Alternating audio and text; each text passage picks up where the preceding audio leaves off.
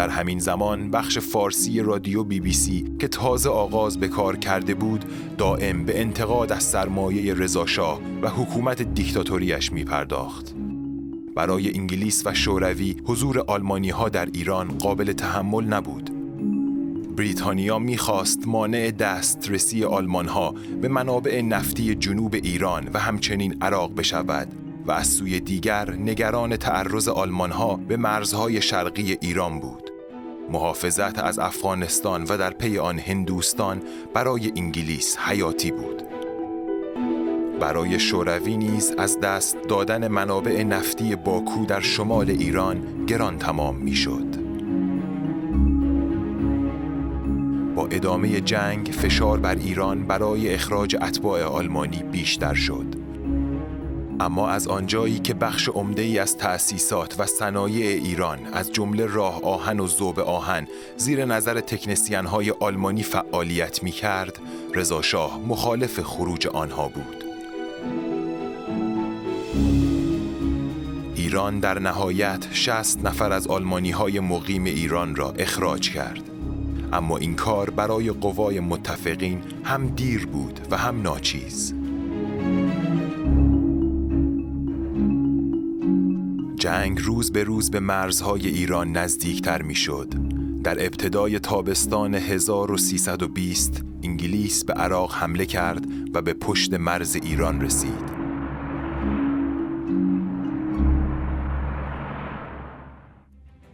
سرانجام بعد از حمله آلمان نازی به شوروی کابینه بریتانیا از ستاد ارتش خود خواست نقشه هایی برای حمله به خاک ایران تهیه کند شوروی نیز آمادگی خود را در همراهی با این حمله اعلام کرد.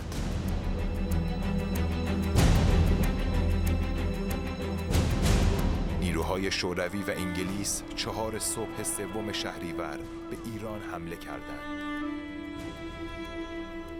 مرگا به من که با پر تاووس عالمی یک موی گربه وطنم را عوض کنم درود به روان پاک همه شهیدان راه آزادی.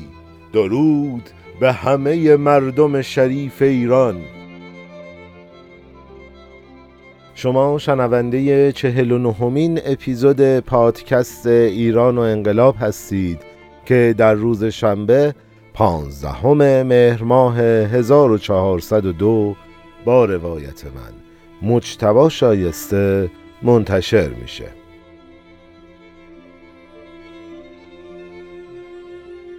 خب همونطور که می‌دونید سیر تاریخی اتفاقات این دوره به قدری جذاب و زیاد هستش که واقعا جنبندی مطالب برای ما خیلی سخت شده بود. برای همین ما وقایع این دوره رو توی دو اپیزود برای شما روایت کردیم. اگر اپیزود قبلی رو نشنیدید من پیشنهاد می‌کنم حتما اول اپیزود 48 رو بشنوید بعد مطالب اپیزود 49 که همین اپیزود میشه رو گوش کنید. نکته ای که وجود داره اینه که احتمالا این اپیزود یه مقدار از نظر زمان طولانی تر از اپیزودهای قبلی بشه ولی خب ما همونطوری که توی اپیزود قبلی بهتون قول دادیم ما توی این قسمت جزئیات وقایع اشغال ایران و سقوط رضا شاه رو برای شما روایت می‌کنیم. خب حتما بعد از این اپیزود ما یک اپیزود تحلیلی تاریخی و جامعه شناسی خواهیم داشت که با حضور کارشناسامون در رابطه با وقایع حاکمیت رضاشاه توی ایران سقوط رضاشاه و همچنین اشغال ایران به طور مفصل صحبت کنیم. خب فکر کنم که دیگه توضیح بیشتر از این لازم نباشه. بریم سراغ این اپیزود و ببینیم که چی در انتظارمونه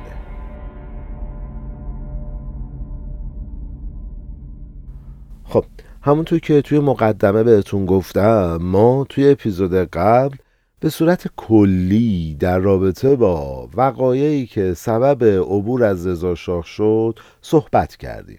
توی اپیزود 47 رسیدیم به استعفای رجب علی منصور. اما از نظر تاریخی ما توی این اپیزود دو قسمت مختلف داریم. یک قسمت قبل از استعفای منصور و تشکیل کابینه زکاول ملک هست. که مربوط به وقایع میشه که سبب سقوط رضاشاه میشه. و قسمت دوم که بعد از تشکیل کابینه زکا الملک هست مربوط به داستان سقوط رضاشاه و البته اشغال ایران توسط متفقین میشه. من فقط یه نکته رو بگم که این قسمت رفتیم سراغ دو کتاب رضاشاه به قلم صادق زیبا کلام و کتاب پهلوی اول به قلم رضا مختاری اصفهانی. من دیگه توی اپیزود اشاره نمی کنم که سراغ کدوم مرجع میریم. به غیر از جای که خیلی ضروریه که باید توضیح بدم ما وقایع دو کتاب رو کنار هم گذاشتیم و داستان رو برای شما تعریف کردیم. توی اپیزود قبل اومدیم گفتیم که چرا مردم و حتی دولت مردا بیشتر طرفدار آلمانی ها بودن. اما در واقع هیچ کس هم تصور نمی کرد که جنگ جهانی دوم علت سقوط رضاشاه بشه. توی شهریور سال 1318 دو روز بعد از اینکه آلمان به لهستان حمله می‌کنه ایران رسما اعلام بیطرفی می‌کنه. توی ابتدای جنگ هیتلر یه اتحادی با استالین تشکیل میده. اما خب وقتی که وضعیت هیتلر توی اروپا خیلی خوب میشه و پیشرویهاش زیاد میشه و به خاطر یه درگیری که سر فنلاند با هم پیدا می‌کنن هیتلر به روسیه حمله می‌کنه. پیشبینی جرمن ها این بودش که قبل از رسیدن فصل زمستون قفقاز رو تصرف می‌کنن. اما این پیشبینی رنگ واقعیت به خودش نمی‌گیره. مردم روسیه به مقابله علیه هیتلر می‌پردازن و همه محاسبات اشتباه از آب در میاد.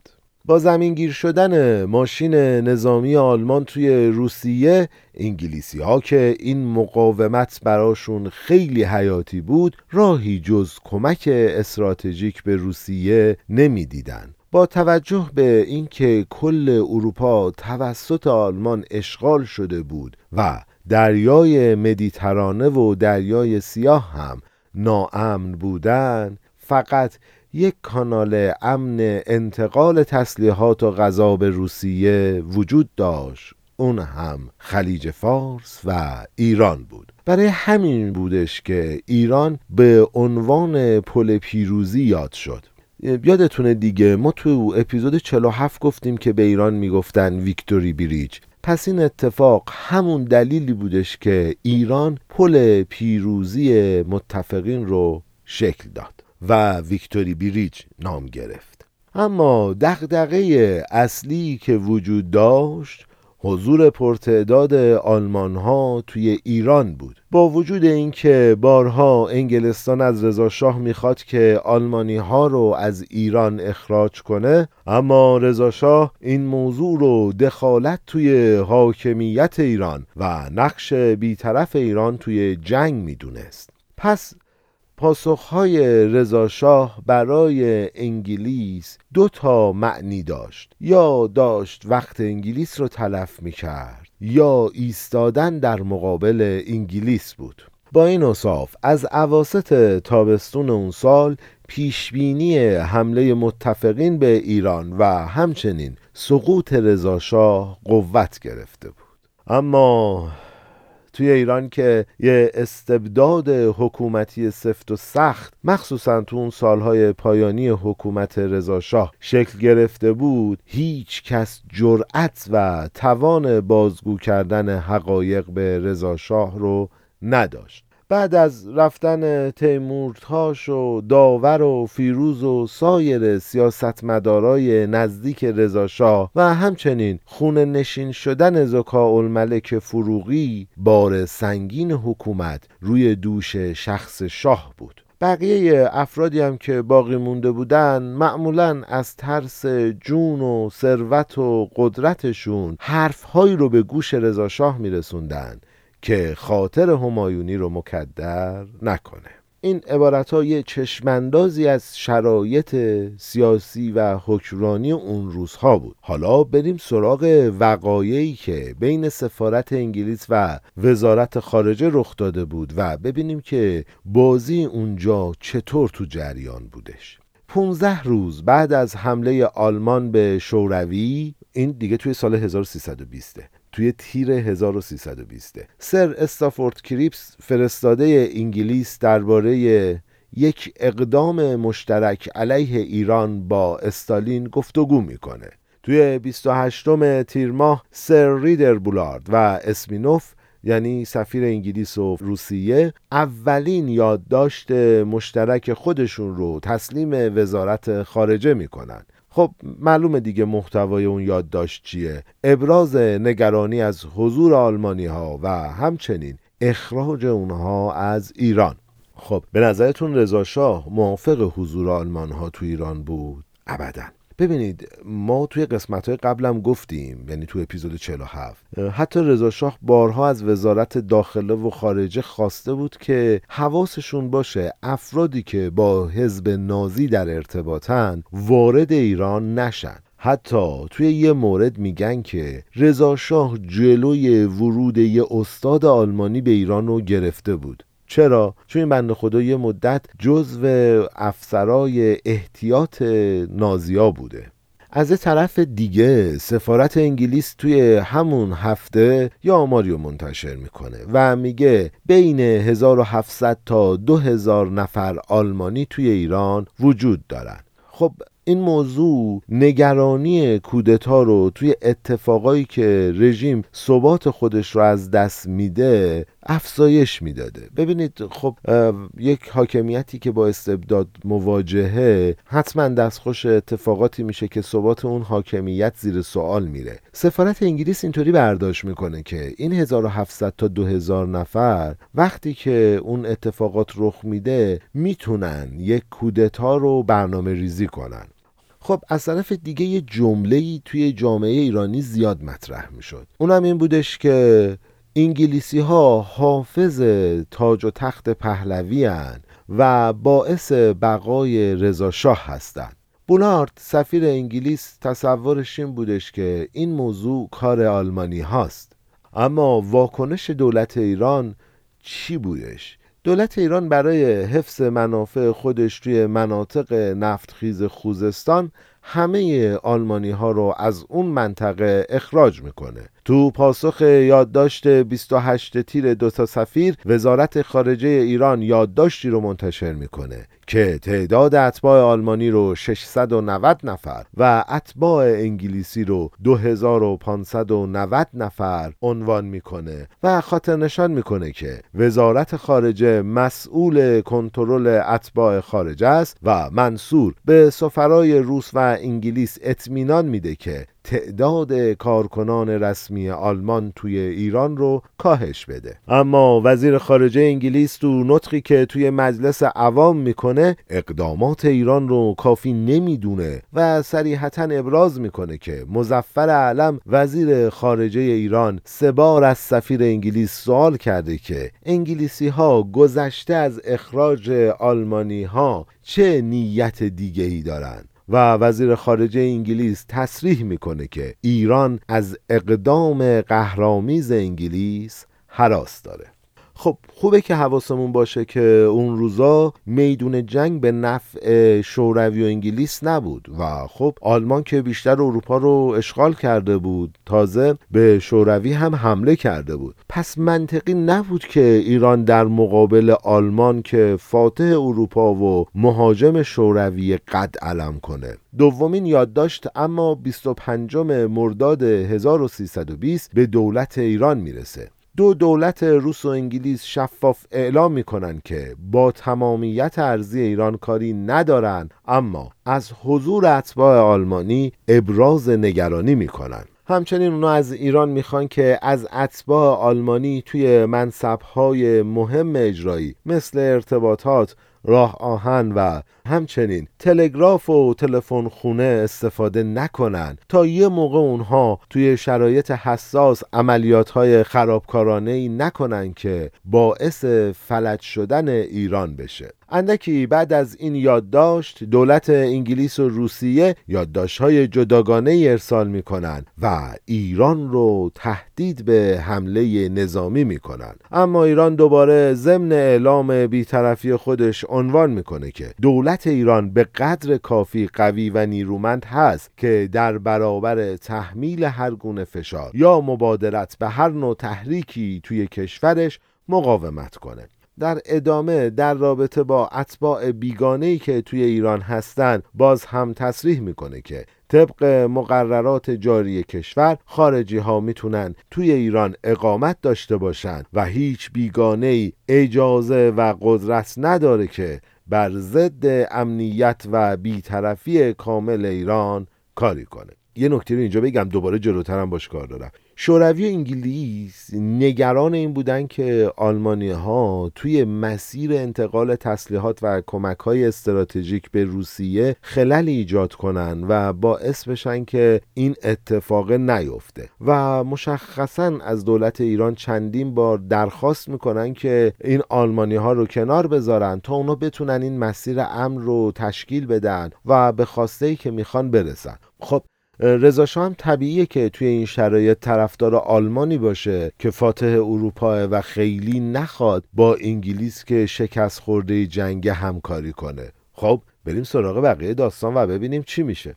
در نهایت در ساعت چهار بامداد سه شهریور ماه 1320 دو سفیر روس و انگلیس به خانه نخست وزیر رجب علی منصور میرن و خبر اشغال ایران رو به گوش اون میرسونن و قوای شوروی همون موقع به فرمانداری رشت و شهر انزلی حمله می‌کنه و نیروهای انگلیسی با انهدام کشتی های جنگی ایران وارد خاک ایران میشن و واحدهای رزمی آبادان و خرم شهر رو منهدم می‌کنن. البته اینو بگم که توی روز سوم شهریور روزها به تبریز انزلی اردبیل و مشهد حمله هوایی می‌کنن و بدین ترتیب ایران در جنگ جهانی دوم اشغال شد. بریم موسیقی رو گوش کنیم و بریم سراغ ادامه داستان اشغال ایران و سقوط رضا شاه. همچنان سوزدی آتش آنچه دارم یادگار و دفتر و دیوان وانچه دارد منظر و ایوان.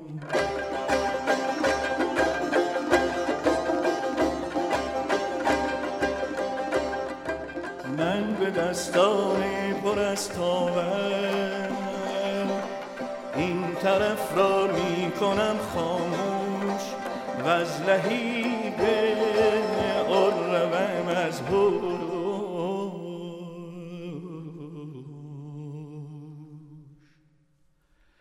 زادگر سو شعل برخیزد به گردش تا سهرگاهان که می‌داند که بوده من شود نابود. سهرگاهان که می‌دانم که بوده من شود نابود.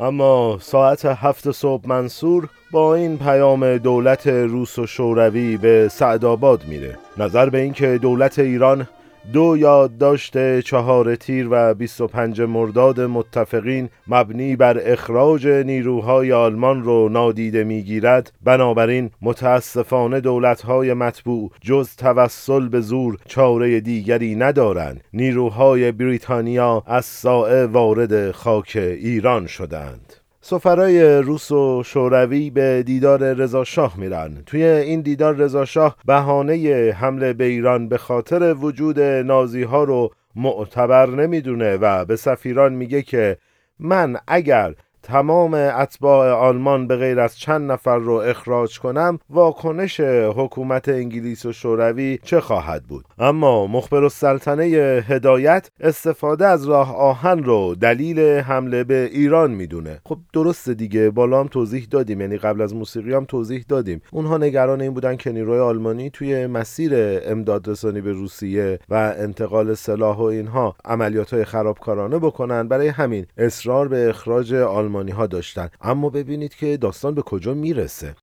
البته رضا شاه سوم شهریور به رئیس جمهور آمریکا نامه می نویسه و به اون اطمینان میده که آلمانی ها رو از ایران اخراج می‌کنه و از روند حمله به مردم بیدفاع شهرهای ایران میگه. می‌دونیم دیگه رضا شاه بیشتر داشت به حفظ ایران از اشغال فکر می‌کرد. یعنی تصور می‌کرد که آلمان در نهایت به شوروی پیروز میشه و خب می‌گفت باید یه کاری کنم که ایران از اشغال حالا متفقین دور بمونه. و اصلا واقعا متوجه نشده بود که اون نیروها حمله کردن به ایران و دیگه بر نمیگردن. اونا یه روزی از توی خواسته ای داشتن تو خواستهشون رو عمل نکردی. حالا اونا حمله کردن دیگه بر نمیگردن و حتی احتمال داره خواستشون رو بیشتر هم بکنن. ببینیم چه اتفاقی میفته. توی اول شهریور یعنی اصلا قبل از ماجرای حمله و اینها که دیگه تقریبا هیتلر از حمله انگلیس و روسیه به ایران مطمئن شده بود یه نامه به پادشاه ایران می نویسه و از اون می‌خواد که همچنان بیطرف باقی بمونه. از طرفی رئیس جمهور آمریکا اشغال ایران رو موجه می‌دونست و این استقاسه شاه به نتیجه ای نرسید. البته باید بدونیم دیگه چرچیل قبلا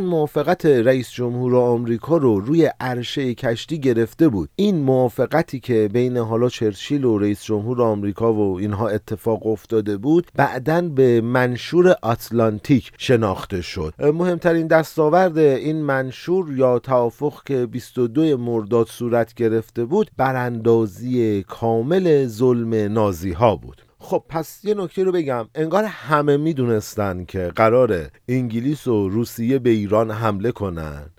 جز شاه.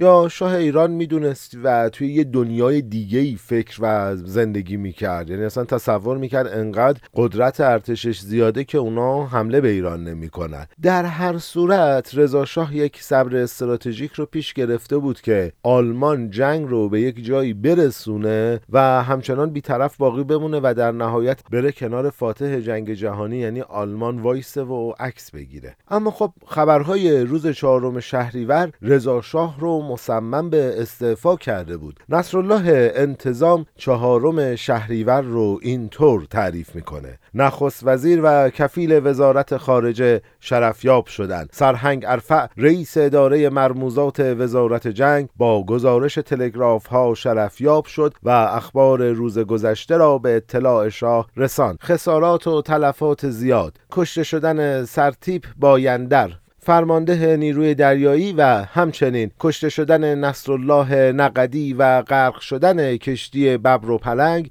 اخبار دیروز بودند. موقعی که سرهنگ یکی از این اخبارها رو به اطلاع اعلی حضرت رساند وی با صدایی دلخراش گفت پس چه مانده؟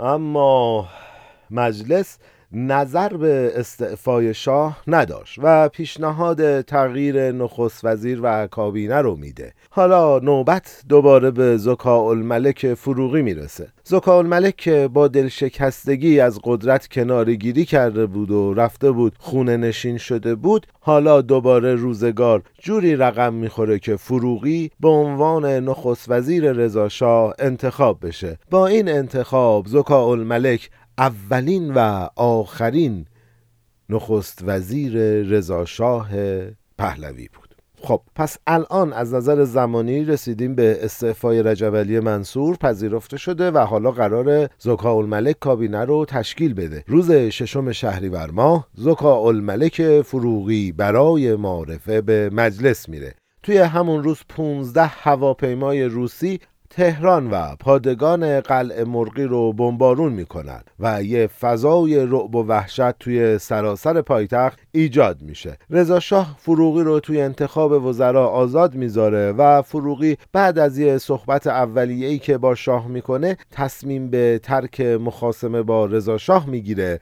و اما اومدن فروغی شمارش معکوس سقوط رضاشاه است.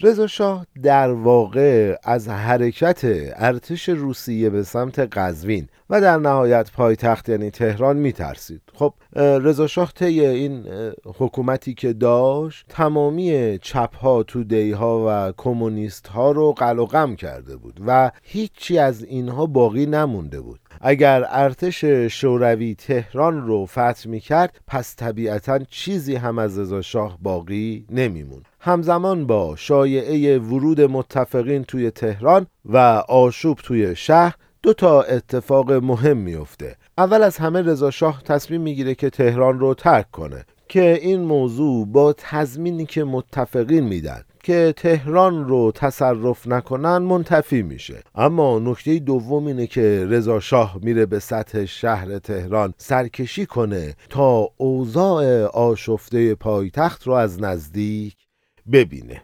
خب به هر حال خبر حجوم مردم به خاربار فروشی ها و نونوایی ها به رضا شاه رسیده بود و رضا شاه می‌خواست ببینه که واقعا چه خبره. از طرف دیگه وقتی رضا شاه وارد شهر شد یه صحنه عجیب دیگه در کنار صحنه ای که من به شما گفتم مشاهده کرد. اون چی بود؟ اونم این بودش که سربازخونه ها خالی شده بود و همه سربازها توی سطح شهر در حال گردش بودند علت این موضوع هم این بودش که سلشگر زرقامی همه سربازها رو ترخیص کرده بود. پس هرج و مرج پایتخت کشور رو فرا گرفته بود و حالا رضا شاه از این موضوع عصبانی شده بود. اما بعد از این اتفاق ستاد جنگ میاد یه تصمیم متفاوت از سرلشکر زرقامی می‌گیره و اعلام می‌کنه که سی هزار سرباز پیمانی رو در ازای ماهانه سی تومان استخدام می‌کنه. رضا شاه بلافاصله برمیگرده کاخ مرمر و همه فرمانده های نظامیش رو فرا می‌خونه. خب من اینجا دو تا روایت دارم. یه روایت از رضا مختاری اصفهانیه که میگه توی این دیدار سلشکر احمد نخجوان کفیل وزیر جنگ و سرتیب علی ریاضی از شاه به خاطر این تصمیمات کتک می‌خورن. اما صادق زیبا کلام به این موضوع اشاره نمی‌کنه و میگه توی این جلسه نخجوان، زرقامی، سلشگر، مرتزا یزدان پناه فرمانده دانشکده افسری و سرتیب احمد خسروانی فرمانده نیروی هوایی حضور داشتند که رضا شاه با چوب دستیش به اونها حمله کرده و فحش رکیک داده. خب یه مقدار این روایت ها متفاوته. من فکر می‌کنم روایت مختاری اصفهانی باید با توجه به دقت هایی که توی نگارش تاریخ داشته دقیق تر باشه. خلاصه رضا شاه به فرمانده های نظامیش میگه که اونها باید در مقابل هرج و مرج مقاومت می‌کردن و کنترل شهر رو به دست می‌گرفتن. نه اینکه سربازها رو آزاد کنن و پادگانها رو خالی کنن و به این هرج و مرج دامن بزنن. در واقع سلشگر زرقامی به این فکر کرده بوده که اگر سربازها رو آزاد نکنه متفقین تصور می‌کنن که اون می‌خواد در مقابل اونها مقاومت کنه و احتمال تصرف تهران بالا میره. پس اون با این استدلال سربازها رو آزاد کرده بود. اما رضا شاه بعد از بازداشت نخجوان و ریاضی به امیر موثق میگه که به فروغی خودش رو به عنوان وزیر جنگ معرفی کنه و خائنین رو توی یه دادگاه نظامی محاکمه کنه. خب یه واقعیتی وجود داره. رضا شاه هنوز خودش رو یه پادشاه قدرتمند می‌دید و اصلا توجه نداشت که تبدیل شده به یه شاه شکست خورده. اون اصلا حتی متوجه این موضوع نشده بود که انگلستان نه تنها درخواست داره که اون از قدرت کناره گیری کنه بلکه اصلا می‌خواد شاه کشور رو ترک کنه. اما انگلستان چطور این نقش رو بازی می‌کنه و چه اتفاقاتی میفته که رضا شاه مجبور به ترک ایران میشه؟ سفارت انگلیس میاد یه یادداشت برای وزارت خارجه انگلیس ارسال می‌کنه. در واقع بعد از این تغییر وزارت جنگ سفارت انگلیس میاد با هدف اینکه افکار عمومی مردم ایران رو با خودش همسو کنه. که آقا ما حامی رضا شاه و حکومت پهلوی نیستیم و از طرف دیگه حساسیت روسیه رو نسبت به مسائل داخلی ایران کم کنه تا می‌بینه تغییر وزارت جنگ توسط رضا شاه انجام شده این یادداشت رو برای وزارت خارجه ارسال می‌کنه. شاه بار دیگر در همه امور دخالت می کند وزرا را کتک می زند و به طور کلی همانطور که مردمش فکر می کنند مثل یک احمق وحشی رفتار می کند حواسمون باشه اینا متنیه که سفیر انگلیس برای وزارت خارجه انگلیس نوشته و ما داریم بدون دخل و تصرف روایتش می‌کنیم. وزرا معمور مخفی میفرستند که شاه قابل تحمل نیست. نخست وزیر هم که بیمار است و با نگرانی از غیر قابل کنترل بودن شاه می‌گوید. ما باید با عقیده مردم همراه شویم و همدردی کنیم. در غیر این صورت سنگینی دشمنی نسبت به ما جلوی تمام کوشش هایمان را خواهد گرفت. خب بچه یه نکته بگم. سفارت خیلی باهوش اینجا فهمیده که اگر با مردم ایران همگام و همدم نشه چه اتفاقی میفته؟ اینا این همه زحمت کشیدن. به ایران حمله کردن. خب تا بتونن یه کانالی رو درست کنن که جنگ رو پیروز بشن. حالا اگر با مردم همدل و همگام نشه مردم کشور انگلیس رو دشمن خودشون می‌دونن و اونو کنار رضا شاه قرار میدن. پس سفارت انگلیس به خاطر اینکه دشمن مردم ایران نشه میره مقابل دشمن مردم ایران وای میسته تا مردم ایران با کشور انگلستان احساس دوستی کنن چون اونا علیه پادشاه که دشمن همه مردمه دارن میجنگن. همون سیاست کثیف دشمن دشمن من دوست منه. بگذریم در راستای اون نامه سفارت میاد مذاکرش رو با حمید میرزا فرزند محمد حسین میرزای قاجار برای در اختیار قرار گرفتن تاج و تخت شروع می‌کنه. و البته یه جوری وانمود می‌کنه که هیچ علاقه ای به موندن خاندان پهلوی نداره. از طرف دیگه رادیو بی بی سی شروع به حمله علیه رضا شاه می‌کنه. رضا شاه هم که توی کاخ سعدآباد بود و مجبور بود از اطرافیان خودش اوضاع رو جویا بشه. انتظام در رابطه با محضوریت خودش توی پاسخگویی به شاه میگه نمی‌تونستم وقتی از وقایع داخل سوال می‌کردن واقعیت را نگویم. از طرفی خلاف وجدان بود و از طرفی عذاب وجدان می‌گرفتم که ناسزاهایی که به او می‌گویند را بازگو کنم. پس می گفتم همه چیز حول رادیو لندن است. مثل اینکه برنامه ای دارند چون روز به روز شدت حملات علیه شما رو بیشتر می کنن. شاه هم نگاهی به ولی عهد می کرد و می گفت نگفتم انتظام هم با من هم نظر است. خب مثل اینکه رضا شاه این روزای آخر فهمیده بود که یه خبراییه ولی فکر نمی‌کرد که دیگه انقدر جدی باشه. خب بریم سراغ رادیو بی بی سی. انقدر پروپاگاندای رادیو بی بی سی زیاد شده بود که وقتی توی رادیو عنوان می‌کنه که جواهرات سلطنتی برای خروج از کشور به اصفهان منتقل شده است مجلس یه جلسه اضطراری تشکیل میده و از وزیر دارایی در رابطه با این موضوع سوال می‌کنه. یعنی حتی نماینده های مجلس هم گول رادیو بی بی سی و خبرهای رادیو بی بی سی رو می‌خورن. خب یادتونه گفتم که رضاشاه بعد از اشغال ایران قول داد که اتباع آلمان رو اخراج می‌کنه. گفتم نه اونها توقعشون بیشتر میشه. سفارت انگلیس نه شهریور از دولت ایران می‌خواد که دیگه اتباع آلمان اخراج نشن بلکه به سفارت روس و انگلیس توی تهران تسلیم بشن. اما این کشورها بیشرمی و وقاحت رو زیر پا می‌گذارند و 15 شهریور تعطیلی سفارتخانه های آلمان ایتالیا، مجارستان، رومانی و بلغارستان و تحویل اتباع اونها رو از دولت طلب می‌کنن. اما رضا شاه در مقابل این خواسته اونا از حربه رسانه خودشون استفاده می‌کنه و از اونا می‌خوان که به جای ارسال یادداشت توی جراید خودشون به صورت رسمی این خواسته رو مطرح کنن. واقعیتش اینه که می‌دونم خیلی طولانی شده. یه نکته رو بگم. شاید درستتر بود که رضا شاه از همون اول با دولت های روس و انگلیس مذاکره رو شروع می‌کرد. و هم می‌گفت خب اوکی شما نگرانیتون چیه؟ اگه نگرانیتون انتقاله من این انتقال رو با ارتش خودم تضمین می‌کنم. اگر فکر می‌کنید توانایی تضمین اینو ندارم که هر حال این انتقال رو انجام بدیم بیاید مثلا یه کار دیگه ای بکنه می‌تونست به یه توافق برسه. اما رضا شاه این توافق رو قبول نکرد و لفت داد لفت داد. رسید به اینجایی که به ایران حمله شد. ببینید وقتی به ایران حمله شد دیگه به هر حال بازی رو ما باختیم. یعنی باید بپذیریم که با اشغال ایران ما بازی رو باختیم. اما در مقابل وقاحت و بیشرمی دو تا کشور خارجی که دارن تو مسائل داخلی ما دخالت می‌کنن. به نظرم نباید دیگه ساکت بشینی و نباید دیگه خیلی راحت از کنار موضوع بگذری. من کاری به درست بودن و غلط بودن سیاست خارجی ندارم. من فقط میگم که به نظرم هر آدم وطن پرستی همین رفتارهای رضا شاه رو می‌کنه و میگه که آقا مثلا این اخراجه به شما ربطی نداره یا نه اصلا من چرا باید اتباع یک کشور دیگر رو به شما تحویل بدم و نمیدم و اینا. من یه نکته رو بگم که سفیر انگلیس به قدری وقیح شده بود که از عیسی صدیق رئیس اداره کل انتشارات و تبلیغات بازجویی می‌کنه. خب چرا این اتفاق میفته؟ رضا شاه و زکا الملک به این نتیجه می‌رسن که یک بیانیه ای از طرف دولت ایران توی روزنامه اطلاعات چاپ بکنن و اون بیانیه رو به زبونهای مختلف توی رادیوهای ایران پخش بکنن.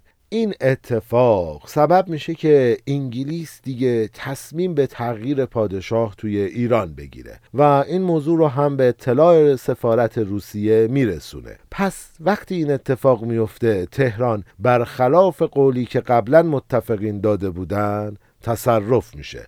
بولارد از وزارت خارجه می‌خواد که سریعتر برای تغییر پادشاه توی ایران اقدام کنه. 24 شهریور موافقت انگلستان با جانشینی محمد رضا شاه اعلام میشه. بازم من بگم ما دو تا روایت داریم. یه روایت اینه که رضا شاه توی منزل فروغی استعفا نوشته که این روایت برای زیبا کلام هست. یه روایت هم میگه که رضا شاه توی کاخ مرمر استعفاشو نوشته. نکته اینجاست که هم زیبا هم رضا مختاری اصفهانی آن دارن که متن استعفای رضا شاه رو زکا الملک نوشته و رضا شاه هم اون متن رو امضا کرده و اینطوری میشه که رضا شاه خل شد و ایران توی جنگ جهانی اول سقوط کرد. راستش ما در رابطه با اتفاقات بعد از استعفای رضا شاه توی اپیزود قبل خیلی کلی صحبت کردیم. اصلا نمی‌خوام به اون اتفاقات بپردازم. خیلی دراماست از موضوع پادکست ما دوره. خب من تصور می‌کنم اگر رضا شاه با مخالفای خودش مثل تیمورتاش، قوام، داور و زکا ملک یه جور دیگه رفتار می‌کرد و یه مقدار از استبدادی که توی سالهای آخر حکومتش ایجاد کرده بود رو کم می‌کرد می‌تونست یه پایگاه های اجتماعی برای حمایت از خودش درست کنه که وقتی که متفقین به ایران حمله می‌کنن شاید مردم در مقابل اون حمله مقاومت می‌کردن و رضا شاه به این زودی سقوط نمی‌کرد. دقت کنیم که سفارت انگلیس با هوشیاری خیلی تموم میاد در کنار مردم ایران و در مقابل دشمن مردم ایران وای میسته و کاری می‌کنه که توی این جنگ مردم در کنار شاه وای نستن. ما توی اپیزودهای قبلم گفتیم. مردم می‌گفتن چرا ما باید برای حاکمیتی بجنگیم که اصلا فایده برای ما نداره. تازه مستبد هم هست و داره ما رو اذیت می‌کنه.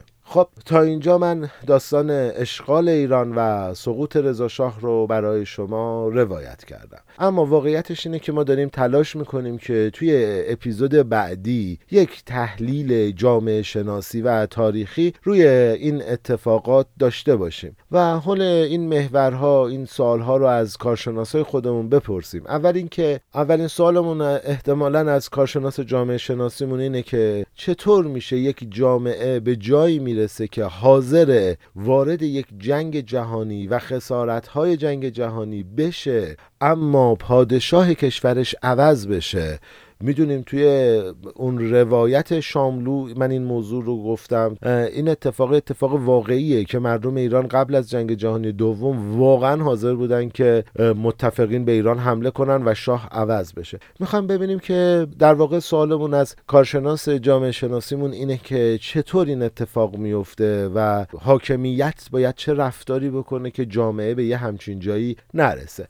اما توی بحث تحلیل تاریخیمون سوالمون می‌خواد حول محور رضا شاه بچرخه. آیدین نسیمی توی اپیزود قبلی گفته بود که رضا شاه رو انگلیسی ها شاه کردن و البته مستندات تاریخی خودش نسبت به این موضوع رو هم عنوان کرد. ما توی اپیزود قبل هم صحبت صادق زیبا کلام رو داشتیم که میگفتش که این یک توهم توت است که تاریخ مصرف تموم شده و حالا خود انگلیسی ها برداشتن و غیره. اما ما مداخله انگلیس رو همین الان توی برداشته شدن رضا شاه داریم می‌بینیم. حتی خود انگلیس به نقش مداخله جویانش توی کودت های سال 1332 اعتراف کرده. پس همه چیز توهم توطعه نیست یه اتفاقها و یک مداخلاتی بوده. می‌خوایم یه خورده شاید در رابطه با اون وقایعی که ما صحبت نکردیم با آیدین نسیمی صحبت کنیم در رابطه با این موضوع گپی بزنیم ببینیم چقدر این وقایع درسته چقدرش اشتباهه چقدرش احتمالا با سوگیری تاریخی همراه بوده و در رابطه با این مسائل یه گپی هم با آیدین بزنیم. امیدوارم که این فرصت برای ما ایجاد بشه که با هر دو عزیزان توی اپیزود بعدی صحبت بکنیم و بلافاصله از اپیزود دو هفته بعد بریم سراغ محمد رضای پهلوی و منابع جدیدمون تا ببینیم که چی در انتظارمونه. خب خیلی ممنونم ازتون که همراه ما بودید. این هفته با سیر عظیم مخاطبان همراه بودیم و رکوردهای خیلی خوبی رو توی شنیده شدن برای هر روز و در مجموع هفته ثبت کردیم. من از همه شما ممنونم که شما ما رو به دوستاتون معرفی می‌کنید. ما هیچ تبلیغاتی جز شما نداریم. شمایید که منت می‌ذارید سر من و این پادکست رو میشنوید و به دوستاتون معرفی می‌کنید. من یه نکته رو بگم. همه منابع این پادکست توی کانال تلگراممون منتشر میشه. آدرس کانال تلگراممون توی توضیحات پادکست هستش. راه های حمایت مالی توی توضیحات اپیزود هست. هم شماره کارت هست هم سایت هامی باش و نکته اینجا اینه که وقتی ما این حمایت مالی از شما می‌بینیم واقعا مبلغ مهم نیست. خود اون حمایت مالی به ما انرژی میده و ما می‌فهمیم که چقدر برای شما ارزشمند بوده که توی این شرایط بد اقتصادی حاضر شدید که از ما حمایت مالی کنید. من از همه اون عزیزانی که دارن به صورت دوره ای از ما حمایت مالی می‌کنن سپاسگزارم. اون عزیزی که داره ماهانه از ما حمایت مالی می‌کنه خیلی ازش سپاسگزارم و دمشون گرم. از طرف دیگه تشکر می‌کنم از همه کسایی که توی ساخت این اپیزود همراه من بودن. نویسنده این اپیزود خودم هستم و انتخاب موسیقی با محمد حسین منصوری هست و سرکار خانم آیا آقا خانی توی ادیت و میکس این کار همراه من بودن. و می‌دونید دیگه ما یه رسالت رو توی پادکست ایران و انقلاب دنبال می‌کنیم. برای توسعه عزت و اقتدار میهنم ایران. بعد این همه بارون خون دیگه وقتشه که بیرون بیاد رنگین کمون. هنوز با همه دردم امید درمان است که آخری بود آخر شبان یلا